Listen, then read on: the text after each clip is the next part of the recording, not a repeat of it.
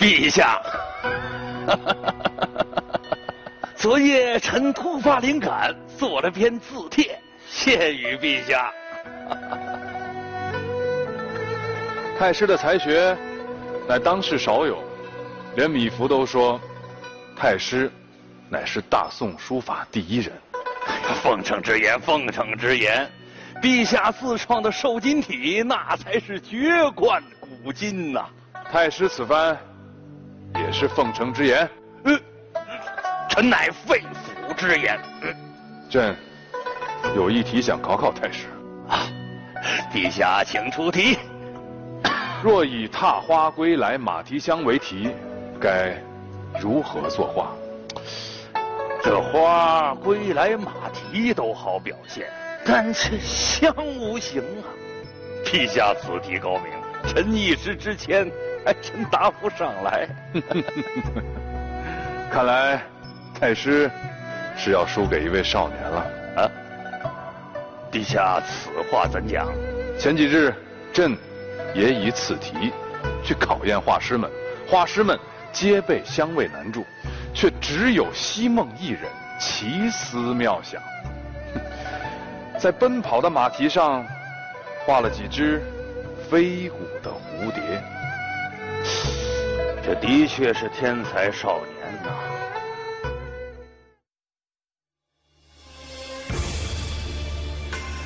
刚才大家听到的片段来自央视的综艺节目《国家宝藏》。昨天呢，这个大型的综艺节目正式的开播了，王凯、李晨、梁家辉都变身了国宝守护人。首期节目当中，故宫博物院携中华第一古物石鼓，还有王希孟的《千里江山图卷》，以及有着慈母之称的各种釉彩大瓶三件国宝亮相。著名的演员王凯、李晨、梁家辉则将作为国宝的守护人和其他的素人守护者一道，在现场演绎国家宝藏背后的前世传奇和今生的故事。刚才我们听到的片段呢，正是前世传奇的那个部分。作为一档致力于展现国家文物背后故事的文化类综艺节目，《国家宝藏》融合了演播室综艺、纪录片和戏剧等多种艺术形态。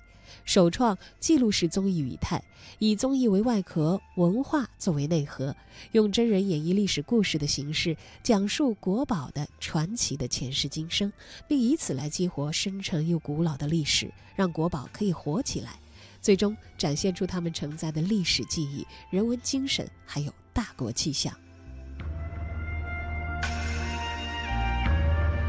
在这档综艺节目当中，每件藏品都诚邀明星和素人共同来担任国宝守护人，他们将以不同的方式来解读中华文化的历史密码。作为历史的见证者，一件文物的价值和意义往往和诞生的年代是否久远成正比。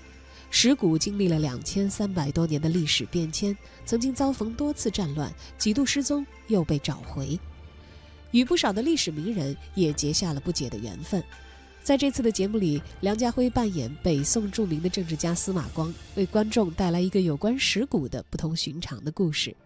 其中不仅有大家耳熟能详的司马光砸缸，还牵扯到了司马光的父亲司马池的死因，用一个另类的角度为观众展现石鼓对于中华文明的重要影响。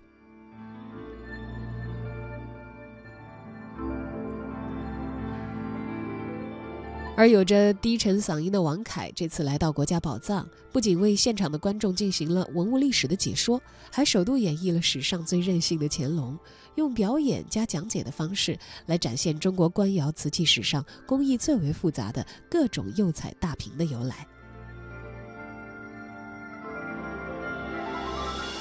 另一位国宝守护人李晨也变身帝王，他出生在北京，自小对故宫就有着深厚的情感。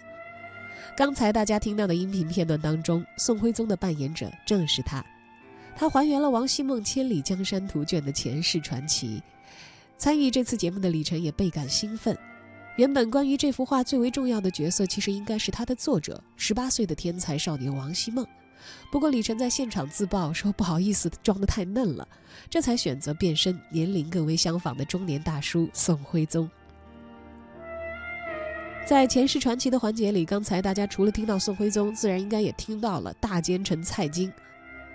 而天才画家王希孟，他的故事也在这些前世传奇当中一一展现。《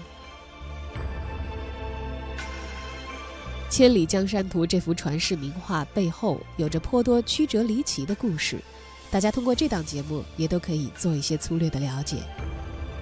节目组在挑选文物的时候，不仅仅重视文物背后的传奇，还特别关注文物今生的故事。我们要知道，它今天还在影响着一些什么样的人，还在发生什么，这才是真正让文物活起来。要让观众意识到，原来这些文物都活在我们的身边。